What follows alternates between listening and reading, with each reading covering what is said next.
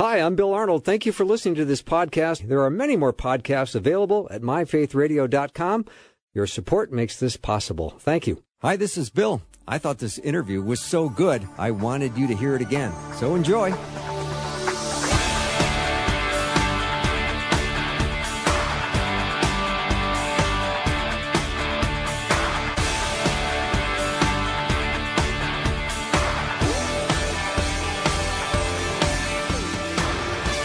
And a warm welcome to the afternoon show. I'm Bill Arnold, my friend Ken Samples, and he always brings so much amazing and interesting content to the show. And today will be no exception. He is uh, a philosopher and theologian and has really a, a passion to help people understand how reasonable and relevant uh, the Christian truth claims are. He's a senior research scholar at Reasons to Believe, and he's the author of several books, including Christianity Cross Examined, Classic Christian Thinkers, and God Among Sages. Ken, welcome back.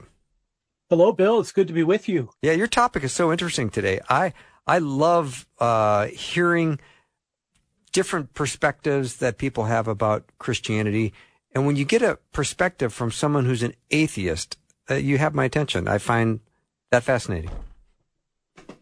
I do as well, and I, I, you know, I like to interact with people from different worldviews, and when I get the opportunity, I'd like to present why I think Christianity is true. But today we have a, a really fascinating philosopher who is uh, very formidable. I mean, some atheists I don't think are well prepared or really understand Christianity.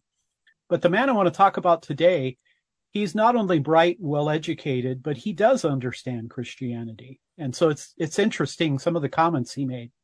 It seems to me, Ken, that if you're going to be an atheist, you really do have to believe that there is a God. Otherwise, why would you have so much energy talking about how there isn't one? Well, that's a that's a really I think interesting. And you know, the Apostle Paul says quite clearly in the book of Romans, uh, Romans chapter one and two, that that people see, understand, and know that there's a God. Uh, they see it through creation. They see it in conscience. They see it in various ways. Mm-hmm. But they suppress the truth in unrighteousness. And I have asked atheists that at times. I say, you know, if you don't believe God exists, why have you spent the last two hours with me debating? exactly. Exactly. I'm not, I, I don't hear anyone getting in debates about the tooth fairy. That's right. Now, an atheist might come back and say, well, I think uh, religion is poison, or I think religion's really bad for the world. Okay. So I'm, I'm just trying to help you and others. But I don't know. If I didn't believe in God, I don't know that I would go out of my way and dedicate my life to arguing against God. Hmm. So I think we should now establish who is this person. Yeah. Well, uh, as I mentioned, he is a uh, a philosopher and a philosopher of of science. His name is Keith Parsons. Okay. Um, Keith has uh, a really good background. He has actually two doctoral degrees. One's in philosophy. The other is in the history and philosophy of science. And I, I think that's what makes him such a good debater. He's debated a number of uh, Christian thinkers. He he's written a, a couple of books. One, uh, two you can find online. One is entitled "Why I'm Not a Christian." Mm-hmm. That'll, that'll set you it, in terms of his views. And then he has another book, God and the Burden of Proof. And again, I've seen Dr. Parsons debate. Um, he's he knows how to marshal arguments and he has real rhetorical skill. And in fact, he debated William Lane Craig. Dr. Craig oh, is sure. one of the best debaters, I Hmm. think, in the world. Maybe the best Christian apologist alive today. I mean, that's he's that good. He debated Parsons, and I would say maybe it was a draw. I might even say Parsons won the debate, which is saying something because Dr. Craig is so skilled. Mm-hmm. I invited him So- on my show, and he said no. Oh boy! But I, I didn't take it to hear that. personally. I didn't take it personally. He he had Oh. so much going on, and he said, "I'm trying to get a book finished." And he goes, "I love the invitation, but I'll maybe take a rain check." Well, let me tell you one more thing about Dr. Parsons. He Okay. is a professor of philosophy at the University of Houston at Clear Lake. So that's in Houston, Texas. Okay. That's a little bio about Dr. Parsons. Okay. All right. I want to hear uh, some of the things I've read that he has said. I found uh, quite interesting. Um, I had my notes booted up. He's, and I think this is him. I might, I need to check with you to make sure I have this right. So the sure. Christian depiction of the human condition seems to be spot on. This is one thing Christianity gets exactly right. There is something deeply and seemingly irredeemably wrong with us. We stain everything we touch. Yes. Now, what's interesting is he is not sympathetic to Christianity. He thinks the arguments for God, they don't work. Um, he thinks apologetics is a waste of time. But you have really touched on uh, a number of things he said in the article. Let, let, let me let me restate that again the Christian depiction of the human condition seems spot on. Mm-hmm. It's one thing Christianity gets exactly right. There is something deeply and seemingly irremediably wrong with us. We stain everything we touch. Even the citadel of reason is breached. Wow. Um, I think that that is, in my view, a very big concession uh, on the part of Dr. Parsons because I'm going to make the case, Bill, that if you get human nature right, if if your philosophy, if your worldview, if you can understand that enigma we call the human nature, I think that's a powerful case that you're on the right track of a worldview that is true and reasonable. Because people debate all the time about humanity. Freud had his view of humanity. Uh, Hinduism has its view, Buddhism, Islam. Uh, everybody has an anthropology. And of course, uh, you know, Dr. Parsons is a Darwinist. He believes that evolution produced human beings. But boy, I mean, to, to state it that clearly that uh, the Christian view of human beings is spot on. Well, uh, that's really what Blaise Pascal said. He said, Christ- Christianity nails human nature. And I think that's a powerful argument. And I think it's a big concession by a really brilliant unbeliever. Hmm. Um, Ken Samples is my guest today, and we're um, going to talk a little bit about uh, the perspective on Christianity from an atheist standpoint. And I always think there's a lot to learn from that because they uh, we confront them all the time, and it's important to uh, get some background as to how they think and and what some of their talking points are. And uh, this gentleman uh, that Ken is referring to, Dr. Parsons, is a brilliant thinker, and he's got some points to make. Uh, doesn't convince any of us listening to Faith Radio, um, but I do want to find out more about his angle. So, um, is is he he's sympathetic to Christianity? Is that a, a fair assessment, Ken? No, I would say he's not. Okay. Uh, you know, he he doesn't think the cosmological, teleological, moral, ontological arguments. He doesn't think any of those, you know, work. He thinks that uh, no individual argument and no collection of argument works. But he says, hey, you know, uh, uh, yeah, in fact, that he closes his article um, with this statement, which I, I, thought was kind of funny but interesting. He says, So chalk one big one up for Christianity. You know, he's in the article, he essentially says, Hey, I'm always trying to tear down belief in God. He goes, I'm going to take a moment and tell you what I think the best argument is on the other side. And I really admire that approach because when I do Christian apologetics, I'm always I have to remind myself what's the best argument on the other side. Mm-hmm. You know, it's it's it's easy to just kind of have what we call a confirmation bias, where you go looking only for evidence that supports your view.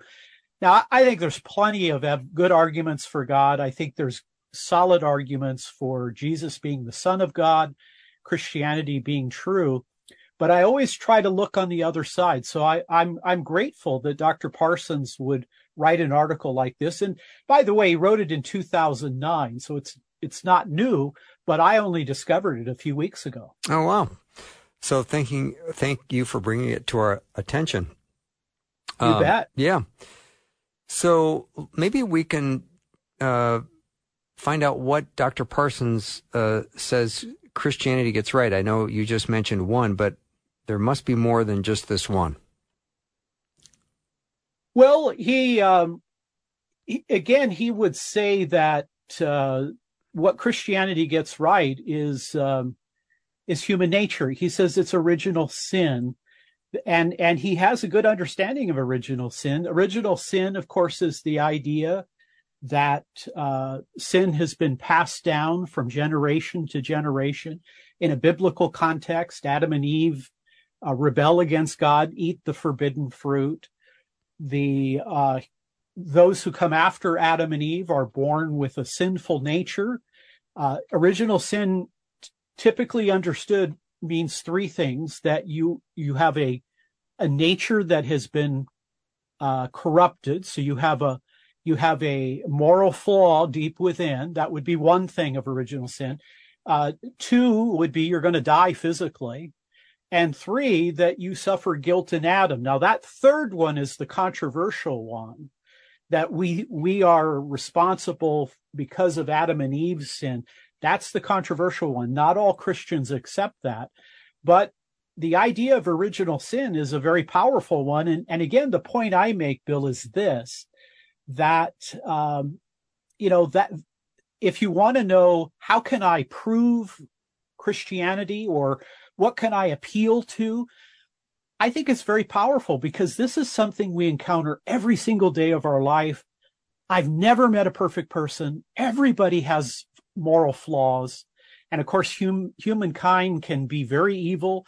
The Holocaust, uh, human trafficking, I mean, humanity is capable of terrible evils, but the Bible says that very thing. We're all fallen. And uh, I think I, I think for somebody of Dr. Parsons' um, area of study to recognize that is very powerful. Now, I think there's some other areas we can support Christianity. Obviously, the resurrection. I think the fact that the universe had a beginning is an indication because the Bible teaches a universe that God created out of nothing. So uh, if you get humanity right, you and you understand this conflict, I mean, Bill, Islam says human beings are born good. Yeah. Islam doesn't believe in a fallen nature. And I look at their history and I say, you don't believe in a fallen nature? Mm-hmm. Well, Christianity gets it right. And even Dr. Parsons acknowledges it. I had a conversation, Ken, with a gentleman that uh, grew up in uh, a, a, Muslim family, uh, studied the Quran, and did all the daily prayers. And he is the first family member that is exploring the claims of Christ.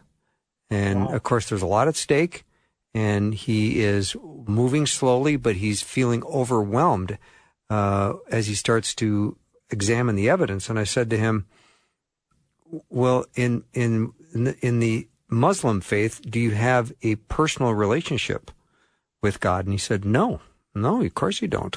It's almost like um, it, it's a duty. All you're doing is filling a, a, role. You're not enjoying any intimacy. And he starts to, starts to get a glimpse of what it's like to be in a in a a loving personal relationship. And he's hearing about it, and it's so attractive to him no doubt about it, Bill. I've I've taught the world's religions for 30 years and what I see is there's not a lot of hope in the world's religions. People people know that they have uh, they have defied their moral conscience. They know they're sinners. And with a God like Allah, uh, there's no good reason to believe that he is a God of love. Whereas the Trinity is like a a it's analogous to a loving family. Mm-hmm. The Father loves the Son. The Spirit comes from the love of the Father and the Son, and we're adopted into the family. Yeah, that that is great. And there are people uh, in Islam who come to believe in Christianity. I have a couple friends who not only have left Islam, they've become very fine Christian apologetic thinkers. Mm-hmm.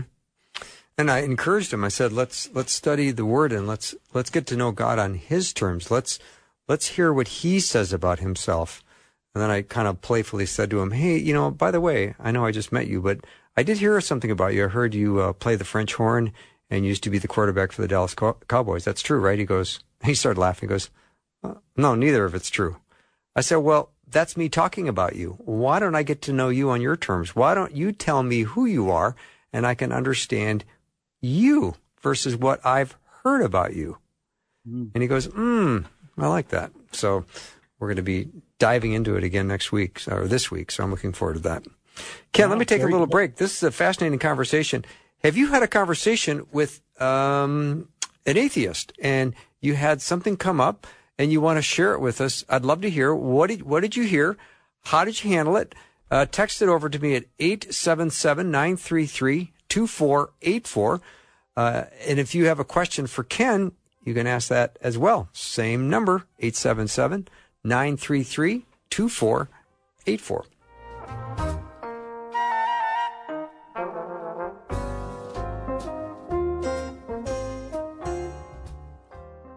Hello, cheerful givers. It is always amazing that you live so intentionally and give so sacrificially and are so generous in all that you do whether it's financial gifts or it's your time and talents and resources God has given you, you are making an incredible difference for the kingdom.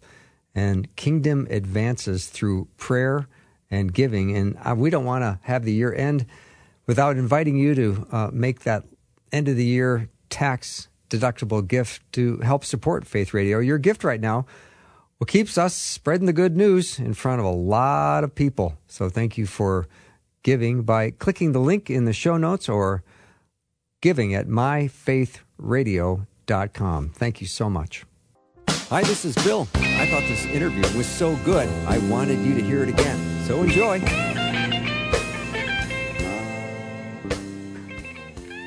Welcome to the show. If you just tuned in, Ken Samples is my guest for the hour. We're uh, chatting about an atheist philosopher and his perspective and take. And I think it's like Ken is a philosopher himself, so he loves to get into these kinds of discussions and understand what the other side thinks and how the other side argues. And I think that's a helpful evangelistic, apologetic uh, strategy. Would you agree, Ken?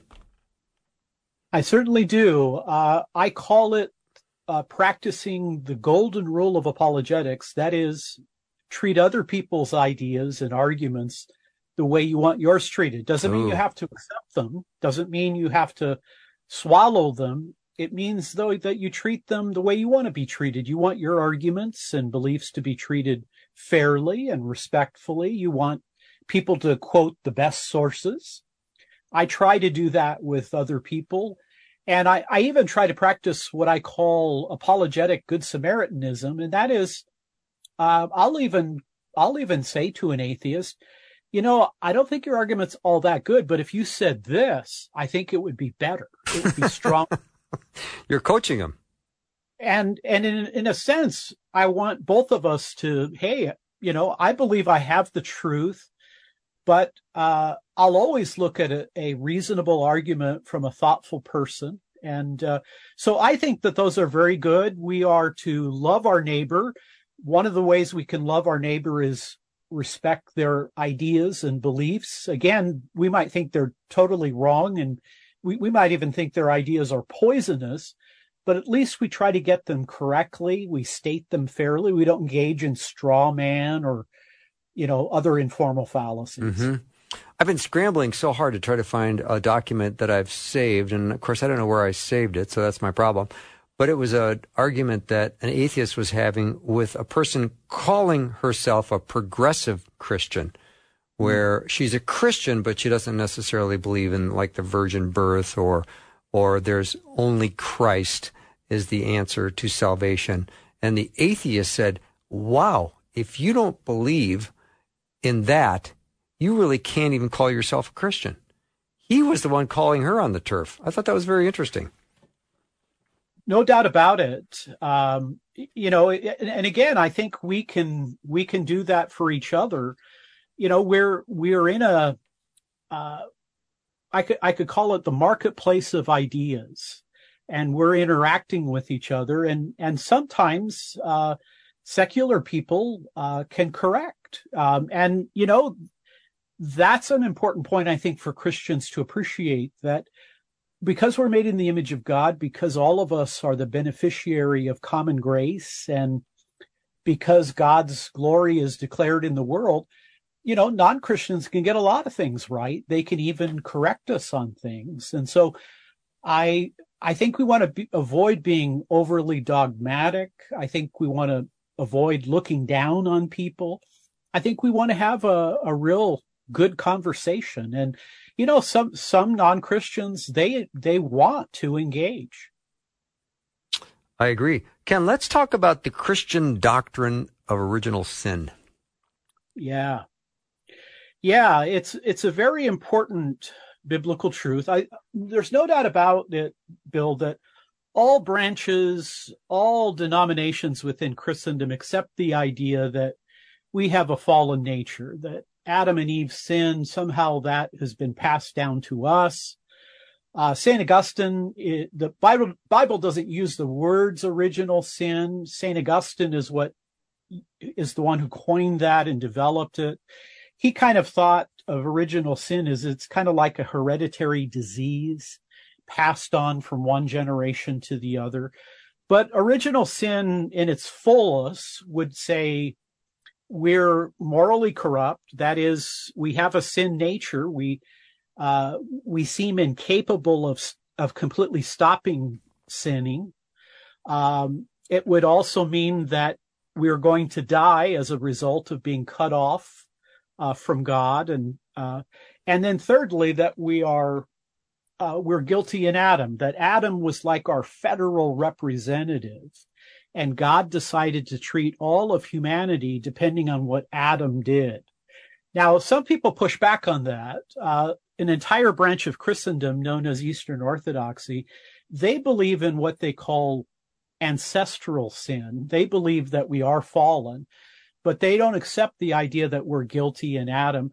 And there are some evangelicals. Um, I would describe them as kind of the uh, radical Reformation. Um, these would be Protestants who say, look, I, yeah, I'm a sinner and I have to be saved by grace, but I don't accept the idea of being guilty in Adam. I would only say to those folks, and I do all the time when I talk with uh, evangelicals or I talk with Eastern Orthodox, I say, look, I think the gospel kind of trades on that because if you're troubled that God is going to judge you for what Adam did, then why do you think it's okay for God to judge Christ for what you did? So Romans 5 is a, critical place that I think teaches original sin, but the Old Testament does as well. Uh, Psalm 51 uh, I was I was conceived in iniquity and came from my mother's womb speaking lies. I think of the passage in Jeremiah, who who has kept their heart pure. So it is it is controversial, and there are people who push back on it. But the Western Church, which would include both Catholic and kind of the original Protestant churches, affirm original sin, and I think it's I think it's clearly a biblical doctrine. But it is it is again uh, controversial, and I think Bill, the, one of the reasons is because we live at a time where we where we emphasize individual people's rights, whereas this idea of original sin that we would have a collective guilt. I've met uh, people from other parts of the world. I remember talking with a a young woman who was Chinese, and I presented original sin and she said, you know, I don't, I don't think we would have much of a problem with this original guilt because we see ourselves in terms of the collective. Mm, so interesting. It, it's, it's, it's an interesting idea. Now, how that sin nature is passed on. I had a Muslim not too long ago say the Bible doesn't teach original sin. That's the error of Paul. Jesus never believed in it. I said, well, since you don't believe in original sin, I said, why don't you stop being selfish? stop envying. Why don't you stop lusting mm-hmm. and then tell me whether you believe in original sin or not? I like it. You know, this is I think that this is a very powerful thing to say, look, the Bible seems to get human nature right. And if it gets human nature right, then maybe the message of about redemption is also right. If I, if I can't clean myself up, if I cannot stop sinning, I need a savior. And Bill, I see this all the time. Uh, I call it the man on the street religion where people say, you know, I'm not as bad as Hitler, but I'm not as good as Mother Teresa. Sure. So I'm kind of hoping God will judge me on a curve. But you know, the Bible's very clear. You don't want to stand in the judgment without a mediator, without a savior. Right. And that draws us back to the, the critical importance of Jesus Christ. So, uh, Islam doesn't believe in it. Um, Hinduism doesn't believe in it, uh, even though both of those cultures have been devastated, like all human beings have been devastated by original sin. Ken, you know I have very smart listeners. You know that, don't you? I I've been around and I know you've got very smart listeners. Yeah. Here's a question that just came in. Uh, dear Professor Samples, and they're polite on top of it, which I like. Okay. I have always thought that the strongest atheistic argument was that our arguments require God to always exist and always have existed. While I guess that m- must be true, it still seems wild to me, and I have a hard time wrapping my head around it. Could you speak to this? Well, you got some smart listeners. Oh, I know. I know. This is a really this is a topic I address in one of my books entitled Christianity Cross Examined, but let me let me kind of summarize it. You know, everything we know in the world, it's it's what we philosophers call contingent. That is it's it's dependent. It could exist or not exist, but it it can't bring itself into existence. So since everything we know is contingent or dependent, then there must be something beyond the world that is not contingent or dependent. Because if everything is contingent or dependent, then nothing would exist at all. So I think one of the most powerful arguments for God is called the argument from contingency. Everything we see could exist or not exist, but it can't bring itself into existence. That to me tells me logically there must be a necessary being a non-contingent being. And historic Christianity says that's the triune God. Mm-hmm. I really liked what you just said, Ken, but I, I would love for you to say it one more time. And now you're in front of a class of seventh graders. I love those seventh graders. I know um, you do. let me let me put it let me put it to you this way. Um, if if everything was caused, if everything uh, came into being, um, then nothing would ever start. True. Everything in the world that we know is dependent. So the way we think about God is he's the uncaused cause. He is the, he is the uh, necessary being you know, why is there a world at all? Um, where did it come from? Why is there anything? Uh, Christians say there has to be something that always existed. There has to be something that exists not contingently, that is not dependent, but, but exists as a necessary reality. So, um, I think the idea that God is eternal, that God always existed, I think it's consistent with logic and reason and argumentation. It's definitely hard to get your mind around. How could God et- eternally exist? But that's who he says he is. I know. And, and you can argue, uh, I, I think you can make a good case that it makes logical sense. Yeah. We can't really conceive anything without a beginning. Yeah. My brain just uh, can't go there. Yeah, that's right. Like, it's, uh, God, but we're talking about God. So sometimes people say, well, you know, why does it have to be technical? Well, remember, we're talking about God. I know. And that's going to challenge us. And my listener said, but how can something as complex as God just be?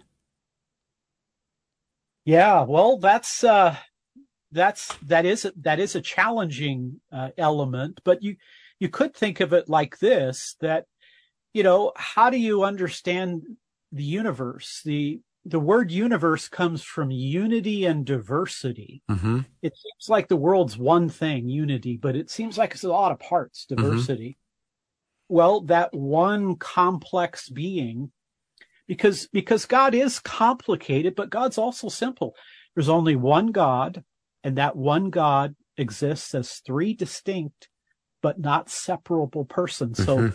one God in three persons. So I think that um, that's a, an explanation for it. Otherwise, you might say, well, the universe came into existence without a cause. Well, wait a second here. So even if the Christian idea is hard to understand, the alternatives seem um, the alternatives don't seem adequate. Mm-hmm. All right, Ken, let me take a little break. Ken Samples is my guest. He's a philosopher and a theologian. We're talking about the atheist perspective. If you've got a question for Ken, let me know what it is. I've got another couple coming in here on the text line. You can send it over to 877 933 2484, and we'll be right back.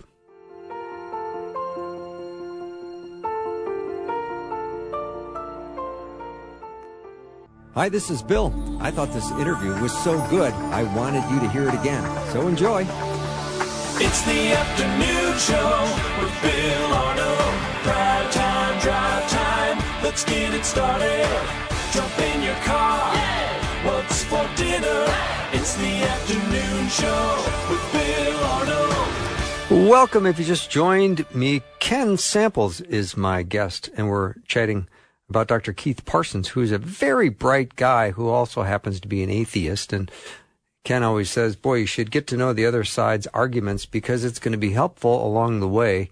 And Ken, I'm going to just play a little naive with you right now because you are a theologian and a philosopher. So if I just ask this question, your response would be what? Ken, who created God? Yeah, that that kind of builds on the on the question um, that we were discussing before. Let me let me try a couple ways of responding to it. Okay.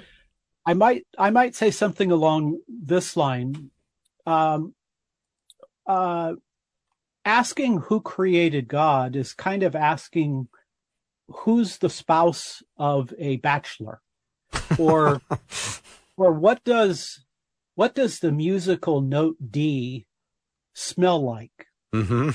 if if if God is if God is the uncaused cause, if God is the creator, if everything that exists depends upon him, he doesn't need a cause. So you would only ask the question uh, of a what is the cause of something if it came into being. God, on the other hand, he introduces himself to Moses uh, in the burning bush and says, I am that I am. The, the Hebrew conveys the idea of God's eternality. Now, now again, we're finite and we're limited and we're fallen and all of those things. So it's hard to kind of get our minds around this idea, but it does make sense. If, if anything now exists, then something must have been eternal or something non-eternal popped out of nothing.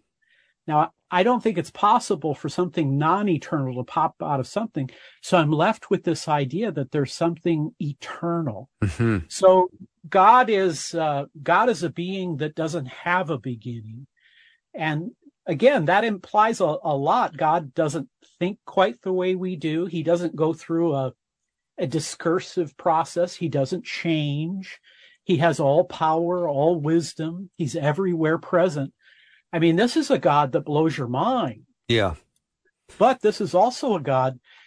If you're in right relationship with him through Jesus Christ, you're going to know him and enjoy him and you're going to love him forever. Mm-hmm. Ken, I was just talking to my producer Wyatt, who was probably a straight A student, um, and I said to him, "When you have a a mind outside this world that created this world, how can you ever expect to know it? Yeah. Yeah.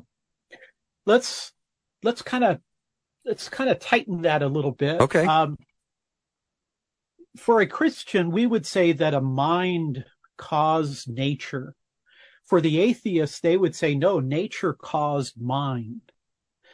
But if but if a mind, God's mind, which is an infinite mind, if if God's infinite mind created the world, so he creates it with reason and with laws, then it would make sense that if he made us in his image, we could track the intelligibility. We could follow the scientific laws. We could look at the logical arguments.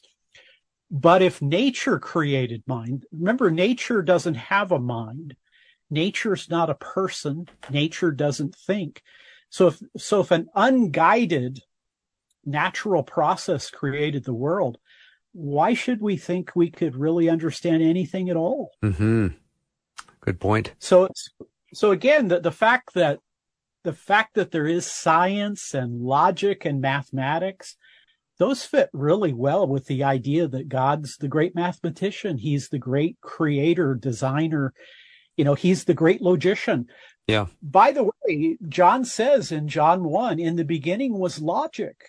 Um, John calls Jesus the logic of God, the thought of God, the reason of God. So, you know, what we celebrate at Christmas time is better than anything in fiction because it says that eternal God that we can't get around our, get our mind around, he showed up in it with a human nature. Wow. Amazing. I never get tired of hearing this. Me neither. Yeah. Fantastic. Ken Samples is my guest. He is a philosopher and theologian. Ken, let's go back to uh, Christian theological traditions. Do they all affirm original sin? all of them do if if all of you are talking about is we seem to have a sinful capacity Mm-hmm. um you know um the eastern orthodox so the greek orthodox the russian orthodox i would even include the oriental orthodox so the coptics etc they believe that we have a sinful nature but they say we only have a proclivity to sin, a proclivity to sin. Um, I think that that's not strong enough because the Bible talks has many words for for sin. One of them is evil. Um, you know, there are many words that convey that idea. Um, and there are some evangelicals who kind of come out of the what I what I what historians would call the radical reformation so some within evangelicalism would would reject the idea of original sin, but again, only that guilty part. That's where the rub is. All Christians, I think, clearly accept that we're sinners, and um, we all accept that we're going to die. But some are troubled that God would blame you for what Adam did. Of course, my what I would entertain again is Jesus is the second Adam. That's what Paul says. So Jesus comes into the world to redo everything that Adam undid. And just as Christ, uh, he suffers the wrath of God for our sins. Um, and so God punishes him for what we did. I don't see a problem with the idea that God would hold us collectively, uh, guilty in Adam. And, and, and by the way, I think that these are really important too, Bill, for our own kind of cultural context. If we're all, if all of us came from Adam and if all of us have original sin, then there's no, there should be no white superiority. There should be no black superiority, no yellow, no brown superiority. We're all human beings. We're all finite. We're all fallen. We are all in need of a savior. Um, and there's a collectiveness. And I would add, we're all made in the image of God. Blaise Pascal says, there's the enigma. Humans are an enigma of greatness and wretchedness. Greatness because they're made in God's image, wretched because they're fallen. Atheism doesn't have either. None of the other world's religions hold this kind of duality of enigma And humans are great. We can do science, we can do philosophy, we can do art, all all of these extraordinary things. And yet we can you can also get the Holocaust, you can get human trafficking. Uh, humans are capable of enormous evil. And and everyone, I mean, I've had a lot of heroes in my life, and everyone that I got to meet, I was like, oh, he's broken just like me except for one man who comes into the world and we find him in the gospels and he doesn't have a problem with anger and envy and gluttony and greed and lust and pride and sloth. He doesn't have any of that because he's the only one without the taint of original sin. Now, Roman Catholics are going to differ with their Protestant friends and say Mary didn't have the taint of original sin. But that's another debate mm-hmm. uh, about that belief. But I think I think original sin has a lot of explanatory power. Uh, and I think if I uh, had an opportunity, and it would be an honor to talk with Keith Parsons, because I know he's he is a very articulate person and, and can marshal good arguments. I would want to say, but Dr. Parsons, doesn't that aren't you making a concession that has real weight? Because I think if you can explain humanity, you're well on your way to a philosophy that reveals genuine truth. Mm-hmm. Ken Samples is my guest. We're going to take a little break. We come back. We're going to continue uh, talking about the atheist perspective. And if you have a question or comment for Ken, 877 933 2484. Be right back.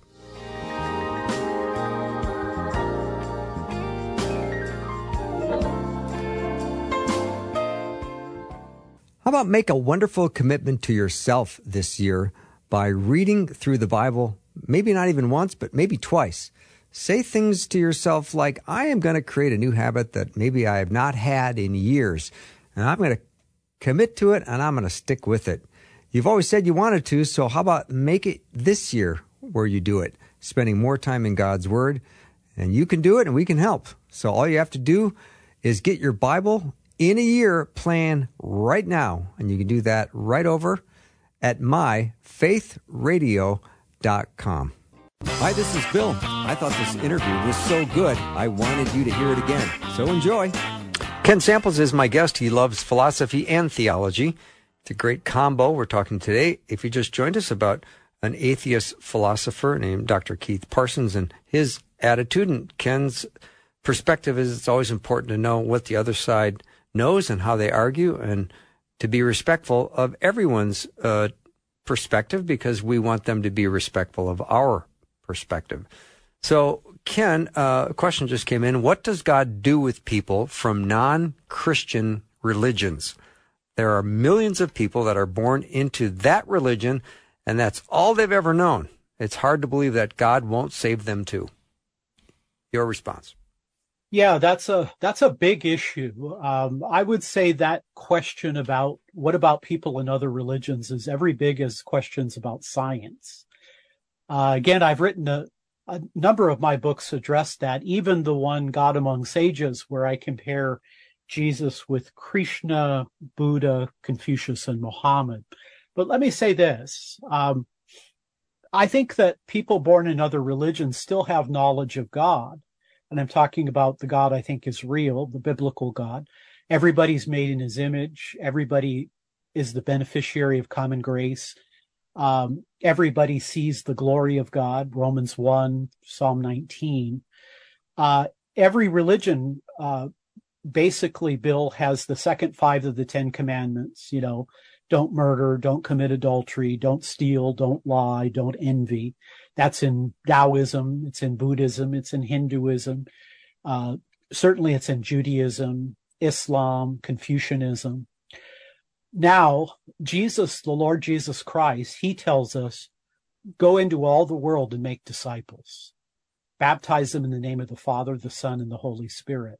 That's called the Great Commission. Um, when Jesus tells us to do something as followers, we should snap to it. I've spent a good bit of my life, adult life, trying to talk with people in other religions. And here's the interesting thing. 50 years ago, I'd have to go overseas if I wanted to talk to a Confucianist or a Hindu or a Muslim or a Buddhist. Today, it's a small world. Mm, boy, is it ever. Technology and people have, people who lived in the East have come to the West. So I think we're in a great position to complete the Great Commission. Now, I don't, I think that if you are in a, a non-Christian religion, I think with all due respect, uh, I think you're in a false religion. So I'm going to make the case that uh, the burden of reaching the world with the message is that these people could be lost. Now, again, not everybody agrees with me. Some will say, well, maybe God will give them a test, or maybe if they were obedient to what they knew, and, and these views are called pluralism, inclusivism, exclusivism, or particularism. Again, I write about that. A good book would be my book, God Among Sages, but I don't think we can be confident that people who are not reached with the gospel will be saved. Thus, um, I've dedicated my life to writing books, giving talks, engaging in debates, dialoguing with people because I don't think there's anything more important than knowing Jesus as your savior. He doesn't say, I'm one of many ways. Mm-hmm. He says, I'm the way, the truth, and the life. No one comes to the Father but by me. That seems pretty powerful and pretty clear. Mm. So, Ken, is there any chance a person after they die would get an opportunity to repent because they would hear the proper presentation of the gospel versus some false teaching they were fed their whole life? Some would say yes. There are people who would say that, uh, again, it's some kind of inclusivism that would say, you know, maybe if these people through no fault of their own uh, didn't know the gospel, some believe God will test them or give them an opportunity in the next life. I'm just not convinced the Bible teaches that. And therefore I say, if you believe as I do, then we need to be evangelists. I mean, I know in our age, the worst thing in the world is you're unloving, you're intolerant, you know, you're dogmatic because you're trying to push your religion on somebody else. But if we believe it's the truth, Yeah. I don't want to push it on anybody else, but I, I, I definitely want to do my part to complete Jesus's great commission. Mm-hmm. Yeah, you, you want to be as intentional as possible because eternity is at stake. Yeah. And you can be winsome and also evangelistic. You can be, I, I like to say this, Bill, I'm, I'm tolerant toward people. At least I always strive to be. Sometimes I don't follow that exactly, but because I struggle with original sin. But on the other hand, I'm intolerant of bad ideas or things that are false. And and to disagree with someone about a bad idea doesn't mean you're intolerant toward the person. And Paul says, you know, love is really the greatest apologetic. I I think lots of people come to know the Lord because they meet other Christians who are caring and winsome and kind and they say, I'd like that. Yeah, point well taken. And when we, as we're just wrapping up our time, Ken, um, it this is important, I believe, in our faith journey to say I need to be kind and I need to be respectful of everyone's position because we start by listening with both ears, um, seeking first to understand. I think what a person believes and then helping them to understand biblical truth. That, yeah, that's exactly right. Peter says in 1 Peter 3:15, "Always be ready to give to every man an answer, a reason for the hope that you have, but do it with gentleness and respect, keeping a clear conscience." Mm-hmm. Jude says, "Contend for the faith." Um, though it's it's very important that we're able to do that, but um, you know, uh, uh, Paul, I think, is crystal clear. You you can understand all mysteries. Uh, I, I mean, I could understand the Trinity. Wow, the in, I could understand the incarnation. But if you have no love, you're nothing. Mm-hmm. So, the, you know, I think we should be driven always by truth and by love. We want the truth, we hold on to it, but we allow our faith to express itself in love. That's what Paul says in the book of Galatians. I've made mistakes. I've gotten defensive. I have uh, given weak arguments, but um, that's my desire. I want to Mm-hmm. be a, a gentle and caring person. I when I die, I want people to say, Ken loved his wife and his kids and his friends, and he desired uh, to follow the Lord Jesus Christ. Amen. Got a nice comment. Oh, we are so blessed to have access to such great Christian thinkers on Faith Radio, and I don't think they were, were referring to me. Thanks, Ken, for being on the show.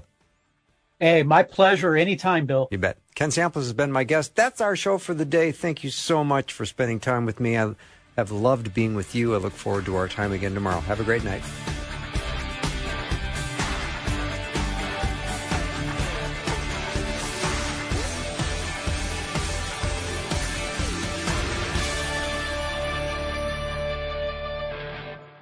Thanks for listening. Programming like this is made available through your support. Information available at myfaithradio.com.